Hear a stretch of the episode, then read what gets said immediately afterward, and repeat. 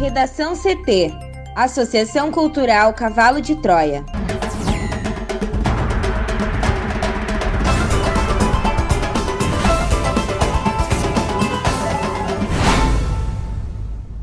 Agora, no Redação CT. Rio Grande do Sul libera nomes para que municípios busquem quem perdeu o prazo da segunda dose no estado. MPF investiga o hospital de Campo Bom em que pacientes morreram por falha na distribuição de oxigênio. STF mantém a anulação das condenações de Lula na Lava Jato. Caixa antecipa calendário de saques do auxílio emergencial.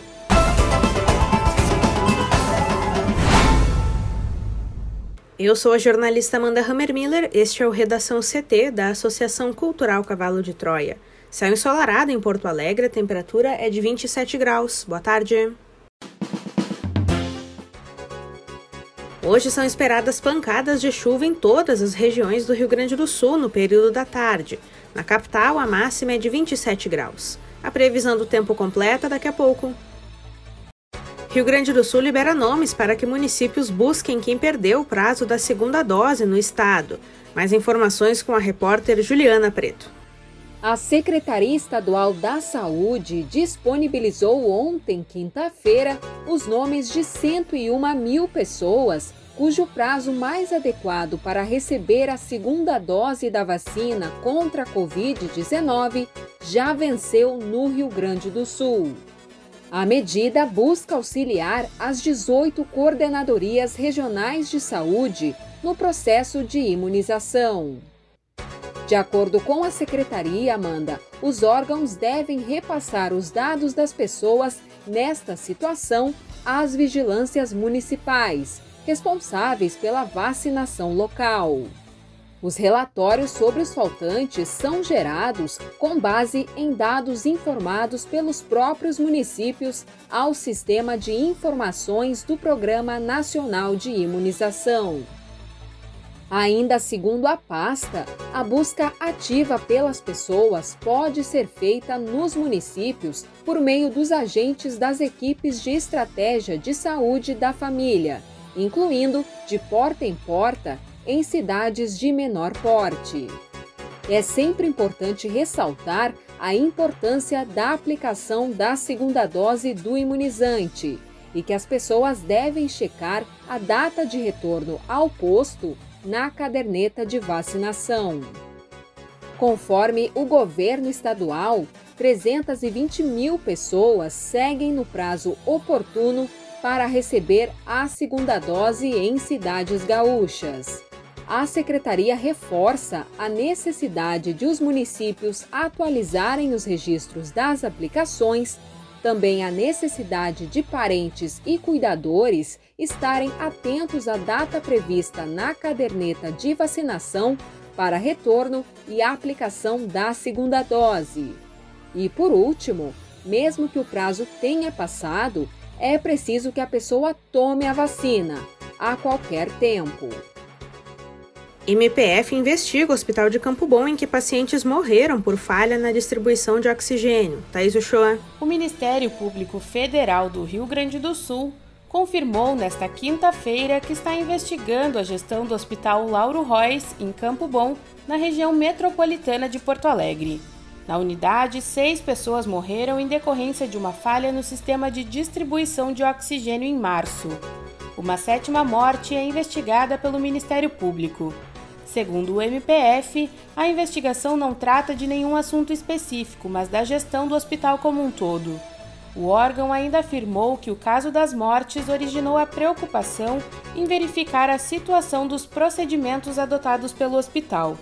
A direção do Hospital Lauro Reis afirmou em nota que colabora com as autoridades para a elucidação dos fatos. A apuração está sob a responsabilidade do procurador Bruno Guccio.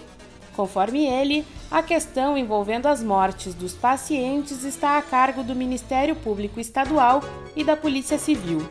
De acordo com o procurador, a ação irá buscar fixar prazos para a solução de eventuais problemas identificados.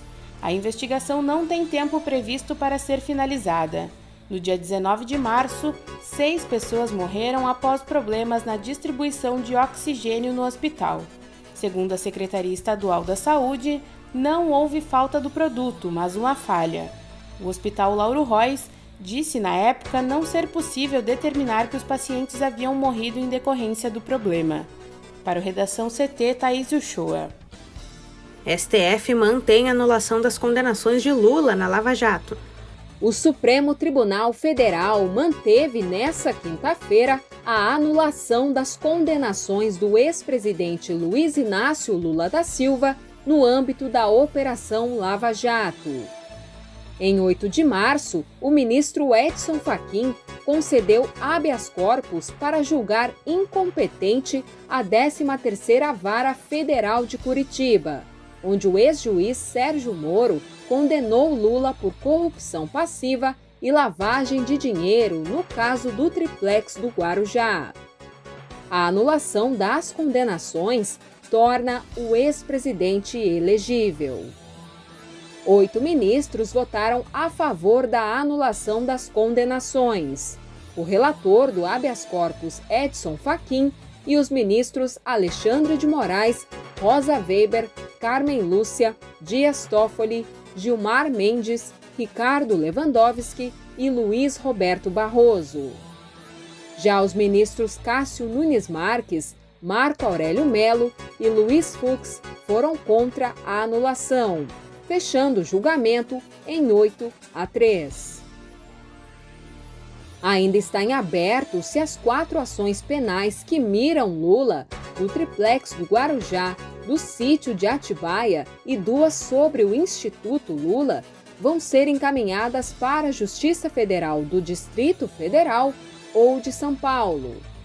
O julgamento será retomado, Amanda, na próxima quinta-feira, quando o plenário vai analisar um outro ponto: se a suspeição do ex-juiz federal Sérgio Moro vai ser arquivada ou não.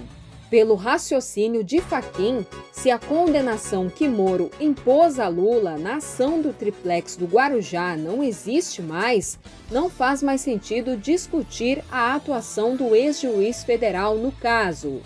Mesmo assim, a segunda turma decidiu no mês passado por 3 a 2, declarar Moro parcial no caso. E agora, a palavra final será do plenário. A suspeição de Moro é uma questão chave para o futuro da Lava Jato e de Lula, porque os ministros vão decidir se as provas coletadas pelo ex-magistrado serão reaproveitadas ou não pelo futuro juiz que assumir os casos do ex-presidente. No recurso ao Supremo, a PGR fez uma série de pedidos, trabalhando do melhor para o pior cenário.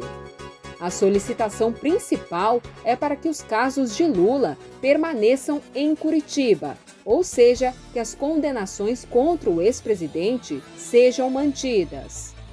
Caso o Supremo não atenda esse ponto, a PGR pediu que o tribunal confirme a validade de todos os atos já tomados nas ações contra Lula, inclusive os tomados pelo ex-juiz Sérgio Moro, ou ainda para que as investigações sejam enviadas à Justiça Federal de São Paulo e não para a de Brasília, como determinou Faquim. Em nota à imprensa, a defesa do ex-presidente Lula afirmou que essa decisão estabeleceu a segurança jurídica e a credibilidade do sistema de justiça do país. Para o Redação CT, Juliana Preto. A Caixa Econômica Federal anunciou que irá antecipar os saques do auxílio emergencial. As primeiras retiradas poderão ser feitas ainda este mês, no dia 30 de abril. A informação foi dada pelo presidente do banco, Pedro Guimarães, durante a live semanal do presidente Jair Bolsonaro, transmitida pelas redes sociais na noite desta quinta-feira. A decisão foi tomada após reunião de Guimarães com o ministro da Cidadania, João Roma. A primeira parcela do auxílio, que começou a ser paga no dia 6 de abril para nascidos em janeiro, vem sendo depositada nas contas poupança digitais e pode ser movimentada pelo aplicativo Caixa Tem. Antes do novo calendário, a possibilidade de saque e transferências da primeira parcela estava prevista para começar somente em meados de maio. A atualização do calendário já está disponível no site do programa. Hoje, às 15 horas, está prevista uma transmissão ao vivo com o presidente da Caixa para detalhar o novo calendário. Ao todo, 45,6 milhões de brasileiros serão beneficiados pela nova rodada do auxílio. Ele será pago apenas a quem recebia o benefício em dezembro de 2020. Também é necessário cumprir outros requisitos para ter direito à nova rodada. Para os beneficiários do Bolsa Família, o pagamento ocorre de forma diferente. Os inscritos podem sacar diretamente o dinheiro nos 10 últimos dias úteis de cada mês, com base no dígito final do número de inscrição social. O auxílio emergencial somente será pago quando o valor for superior ao benefício do programa social. No Redação CT, agora a previsão do tempo com Juliana Preto. E o tempo tende a ficar instável no Rio Grande do Sul nesta sexta-feira. De acordo com a SOMAR Meteorologia, a umidade trazida pelo vento que sopra da região amazônica e a aproximação de uma frente fria que se forma no Oceano Atlântico favorecem a formação de nuvens carregadas sobre o território gaúcho. Com isso, são esperadas pancadas de chuva em todas as regiões, especialmente agora à tarde. Na maioria das áreas, Amanda, as precipitações devem ter intensidade entre fraca e moderada. A exceção é a região central, onde há condições para pancadas mais fortes, que podem chegar acompanhadas de descargas elétricas e rajadas de vento. A maior temperatura desta sexta no estado, de 30 graus, deve ser apontada em Marcelino Ramos, no norte gaúcho, e em Porto Xavier, na região noroeste. Aqui em Porto Alegre, a máxima deve chegar aos 27 graus e a previsão é de tempo nublado e possibilidade de chuva isolada. Já no final de semana, a instabilidade persiste em grande parte do Rio Grande do Sul. Segundo a SOMAR, o tempo se mantém firme, com poucas nuvens, somente na fronteira oeste, na campanha e na região sul. Nas demais áreas, ainda são esperadas pancadas de chuva. As temperaturas não sofrem alterações significativas em relação às registradas nos dias anteriores. Na capital, a variação térmica vai de 19 a 26 graus no sábado e 18 a 25 graus no domingo. Um bom final de semana a todos e até segunda. Obrigada, Juliana. Na coluna do Meio Ambiente desta semana, Mariana Espíndola fala a relação entre algas marinhas e as questões climáticas. Sabe-se que florestas como a Amazônia incendeiam e que, quando isso acontece, emitem carbono.